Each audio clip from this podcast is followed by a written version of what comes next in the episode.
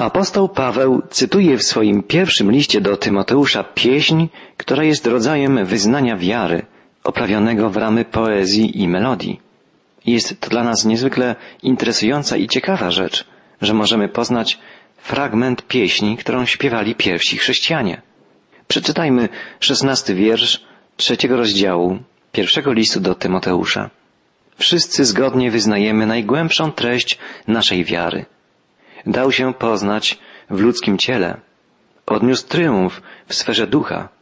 Aniołowie go ujrzeli i narodom był głoszony. Uwierzono mu na świecie. W niebo wstąpił w blasku chwały. To właśnie cytat ze wczesnej pieśni Kościoła. Nie należy oczekiwać, że w pieśni znajdą się precyzyjne sformułowania wyznania wiary. Ale spróbujmy się jednak zastanowić, co każde z tych stwierdzeń ma nam do powiedzenia. Najpierw więc zwrot ten, który objawił się w ludzkim ciele, dał się poznać w ludzkim ciele. Na początku ten hymn chrześcijański mówi jak gdyby popatrzcie na Jezusa, a zobaczycie serce, myśl i działanie Boga w formie zrozumiałej dla każdego. Jezus jest tym, który dał nam poznać Boga. Odniósł triumf w sferze ducha. To drugie, niezwykle ważne stwierdzenie. Może ono oznaczać, że we wczesnym okresie swojego życia Jezus został zachowany w bezgrzeszności przez Ducha Świętego. To pierwsza możliwa interpretacja. Duch Święty udziela kierownictwa i naszą winą jest, że tak mało go słuchamy. Natomiast doskonałe posłuszeństwo Jezusa, poddanie się Duchowi Świętemu, zachowało go od grzechu. Moc mieszkająca w Jezusie była mocą Ducha Świętego, a potężne znaki, których dokonywał, były usprawiedliwieniem niezwykłych jego twierdzeń o sobie. Jezus mówił przecież o tym, że jest drzwiami, że jest prawdą, że jest życiem. Mógł tak mówić, dlatego że działał w nim w pełni Duch Boży. Po drugie, możliwe, że mamy tu także nawiązanie do zmartwychwstania. Ludzie ukrzyżowali Jezusa jako przestępcę, ale poprzez moc Ducha Świętego powstał On z martwych. Wyrok ludzki okazał się fałszywy. Jezus został usprawiedliwiony. Stąd sformułowanie odniósł triumf w sferze ducha. Jakkolwiek byśmy tłumaczyli te początkowe słowa jednej z pierwszych pieśni chrześcijańskich, jej znaczenie jest takie, że to Duch Święty sprawiał, że Jezus działał z mocą, która dowodziła, że jest tym, za kogo się podaje, że jest Bogiem. O Jezusie wczesna pieśń chrześcijańska mówi dalej, iż ukazał się aniołom, a w innym przekładzie słowa te brzmią aniołowie go ujrzeli. Możemy wyróżnić tu trzy prawdopodobne znaczenia tych słów. Po pierwsze, może to być nawiązanie do życia Jezusa przed Jego przyjściem na ziemię. Może to być też opowiedziane o życiu Jezusa na ziemi, gdyż nawet wtedy zastępy anielskie przyglądały się Jego zmaganiom z siłami zła. I może to mieć także związek z powszechnym w czasach Jezusa przeświadczeniem, że powietrze wręcz wypełnione jest siłami anielskimi i siłami demonicznymi. Wielu z tych demonów było wrogich Bogu i ludziom i sprzysięgały się na zgubę Jezusa.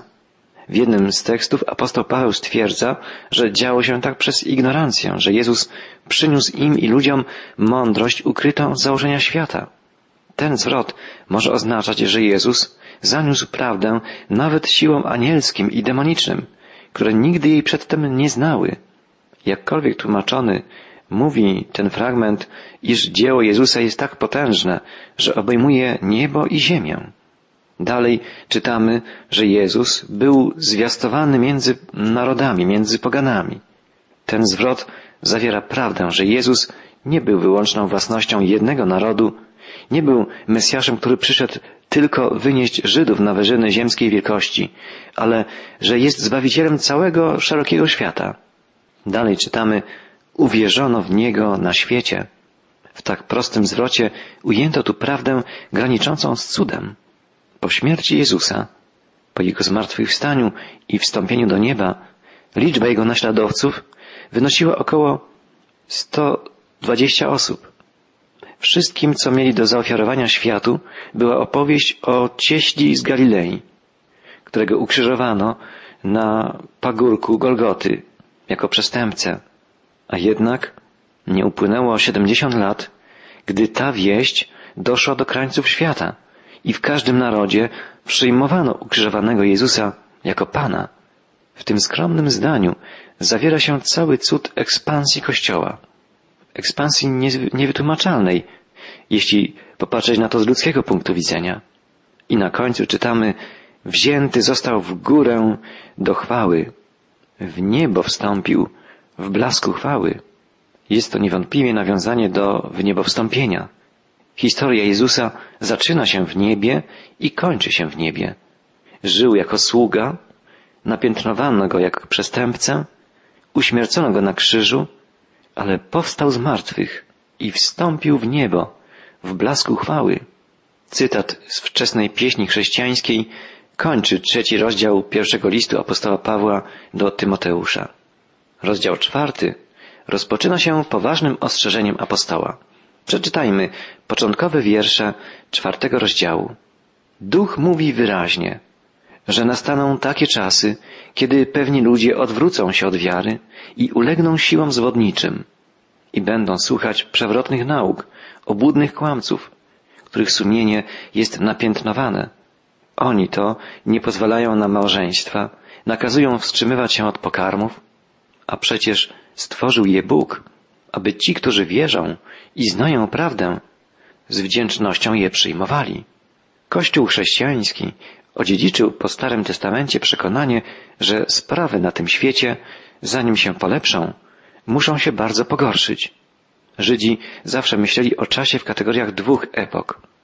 Obecnego wieku, który jest całkowicie zły i znajduje się we władzy złych sił, oraz wieku przyszłego, który będzie wiekiem doskonałym, wiekiem Boga i dobroci.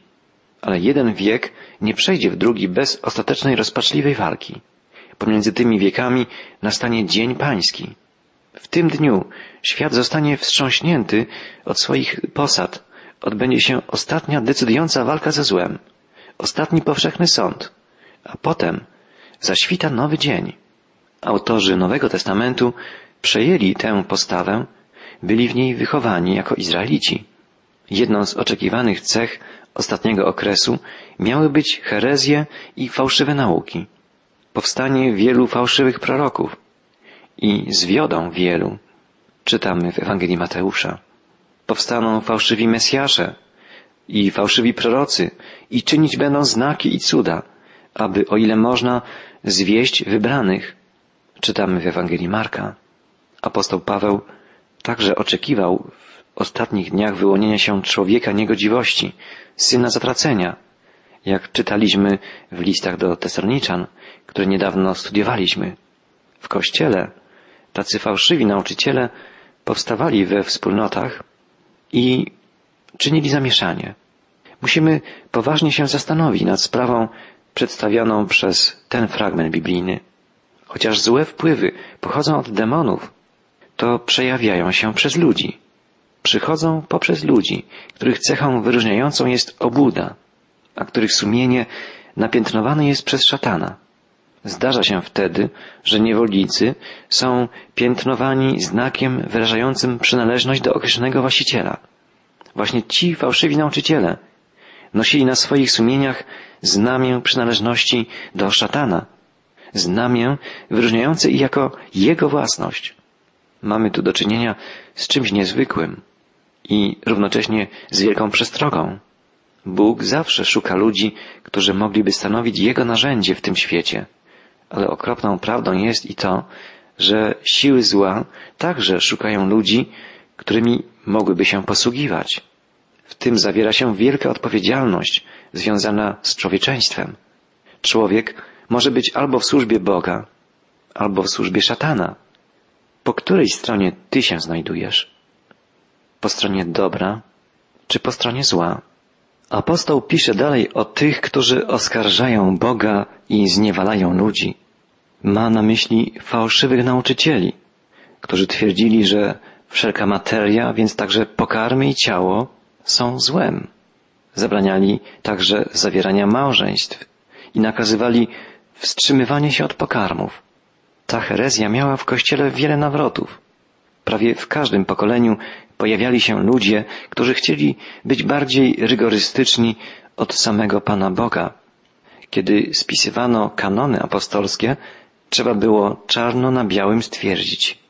Jeśli któryś z biskupów, diakonów lub kapłanów lub ktokolwiek z szeregu duchownych stroni od małżeństwa, od mięsa, wina, nie ze względu na ascezę, na wewnętrzną dyscyplinę, ale przez pogardzanie samymi pokarmami, jako złem samym w sobie. I zapomina, że wszystkie te rzeczy są dobre i że Bóg stworzył człowieka jako mężczyznę i kobietę i znieważa dzieło Boże, niech się poprawi, albo niech będzie odwołany i wyrzucony z kościoła. Ireneusz, piszący pod koniec II wieku, pisał, jak to pewni ludzie głosili, że małżeństwo i rodzina i rodzenie dzieci, wszystko to pochodzi od szatana. Podobnie wielu unikało pokarmów zwierzęcych i uwodziło tłumy tego rodzaju przewrotną wstrzemięźliwością. To dzieło Ireneusza nosi tytuł Przeciw herezjom. Tego rodzaju poglądy doszły do głosu również wśród mnichów i pustelników IV wieku, którzy uchodzili, aby żyć na pustyni egipskiej całkowicie odcięci od świata. Oddalali się całkowicie od ludzi. Spędzali życie na umartwianiu ciała. Nie jedli nigdy żadnej gotowanej strawy i słynęli ze swojej bezcielesności. Jedni na przykład spędzali całe noce w pozycji uniemożliwiającej sen, inni słynęli z takiego zaniedbania ciała, że robactwo wręcz kapało z nich przy chodzeniu. Był taki mnich, który jadł sól w południe i odmawiał sobie picia wody. Mawiali oni, że czyste ciało oznacza z konieczności brudną duszę. Odpowiedź dana tutaj takim ludziom jest wyraźna. Apostoł stwierdza, iż czyniąc takie rzeczy, ludzie obrażają Boga, Stwórcę wszystkich dobrych rzeczy. W pierwszej księdze Biblii, w księdze Genezis czytamy, kiedy Bóg stworzył wszystko, powiedział, to wszystko jest dobre. Widział Bóg wszystko, co uczynił. A oto było to bardzo dobre. A w dziewiątym rozdziale pierwszej księgi Mojżeszowej czytamy, wszelkie żywe stworzenie będzie dla was pokarmem. Bóg stworzył człowieka na podobieństwo swoje, stworzył ich mężczyzną i kobietą. Czytamy w pierwszym rozdziale. Bądźcie płodni, rozmnażajcie się i napełniajcie ziemię. Te prawdy znajdujemy już na pierwszych kartach Biblii. Wszystkie dary Boga są dobre i mają być używane w odpowiedni sposób. Po pierwsze, mają być używane świadomie. Ma nam towarzyszyć świadomość, że są to dary Boga. Są pewne rzeczy, które otrzymujemy z taką łatwością, że zapominamy, że są to dary i uważamy, że nam się należą. A musimy pamiętać, że wszystko, co mamy, jest darem Boga i że nie istnieje żadne żywe stworzenie w oderwaniu od Boga. Nasze życie, powietrze, woda, wszystko to jest darem Stwórcy. Po drugie, dary Boże mają być rozdzielane. Samolubne ich używanie jest zabronione. Nikt nie ma monopolu na dary Boga. Każdy ma mieć w nich udział. Dary Boga, po trzecie, mają być używane z wdzięcznością, z dziękczynieniem.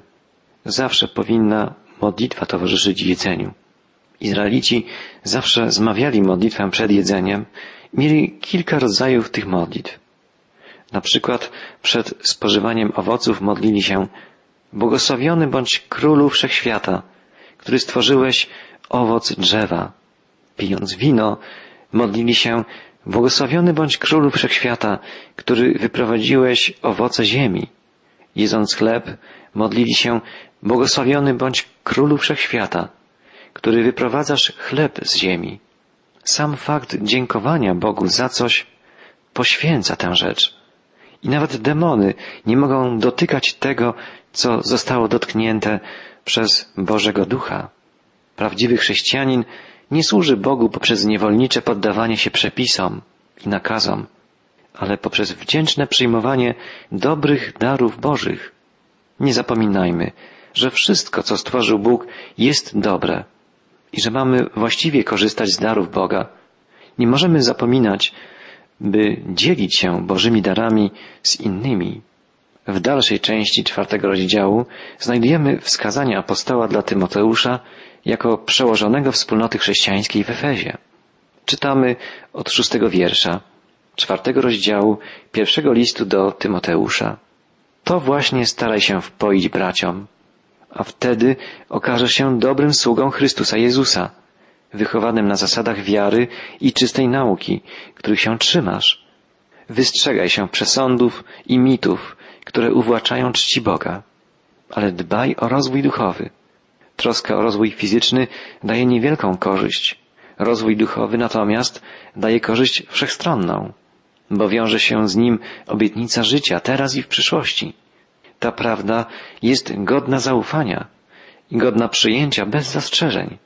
Pracujemy i walczymy, dlatego, że mamy nadzieję w żywym Bogu, zbawcy wszystkich ludzi, zwłaszcza wierzących.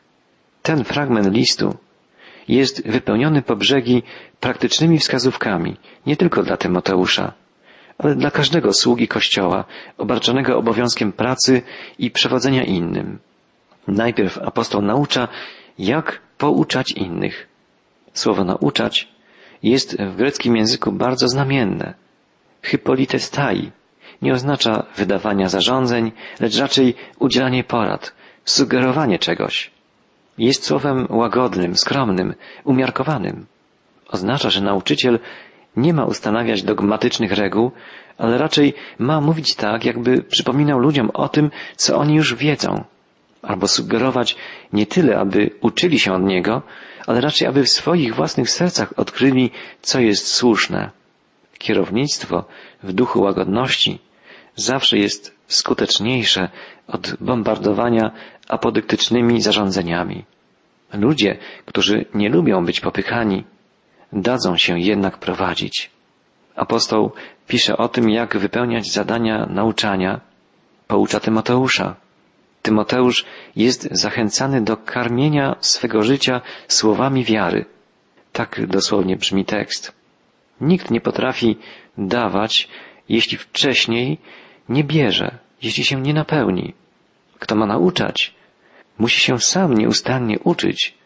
Jest to odwrotność smutnej prawdy, że człowiek, stający się nauczycielem, przestaje się sam uczyć. Tymoteusz musi codziennie lepiej poznawać Chrystusa, zanim będzie opowiadać o nim innym. Apostoł pisze też, czego należy unikać. Tymoteusz ma unikać bezużytecznych bajek, baśni, w rodzaju tych, jakie babcie opowiadają dzieciom. Bardzo łatwo zgubić się w sprawach drugorzędnych i wplątać się w sprawy nieistotne. Tylko wielkie, centralne prawdy godne są tego, aby nimi stale karmić swój umysł i żywić swoją wiarę. Ukazuje też apostoł Tymoteuszowi, czego ma szukać, do czego ma dążyć.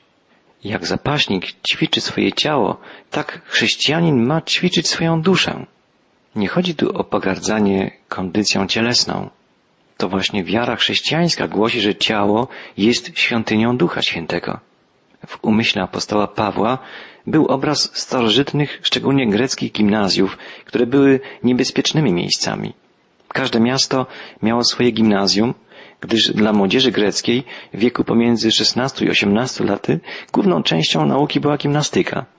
Jednak świat starożytny był przeżarty homoseksualizmem, który gnieździł się właśnie w gimnazjach. Apostoł dąży do utworzenia równowagi. Ćwiczenia fizyczne są dobre i ważne, ale mają ograniczone zastosowanie. Tylko częściowo rozwijają człowieka i dają wyniki chwilowe, gdyż ciało przemija. Natomiast ćwiczenie w pobożności rozwija całego człowieka i cieleśnie, i umysłowo, i duchowo. A wyniki jego trwają nie tylko do czasu, ale wiecznie.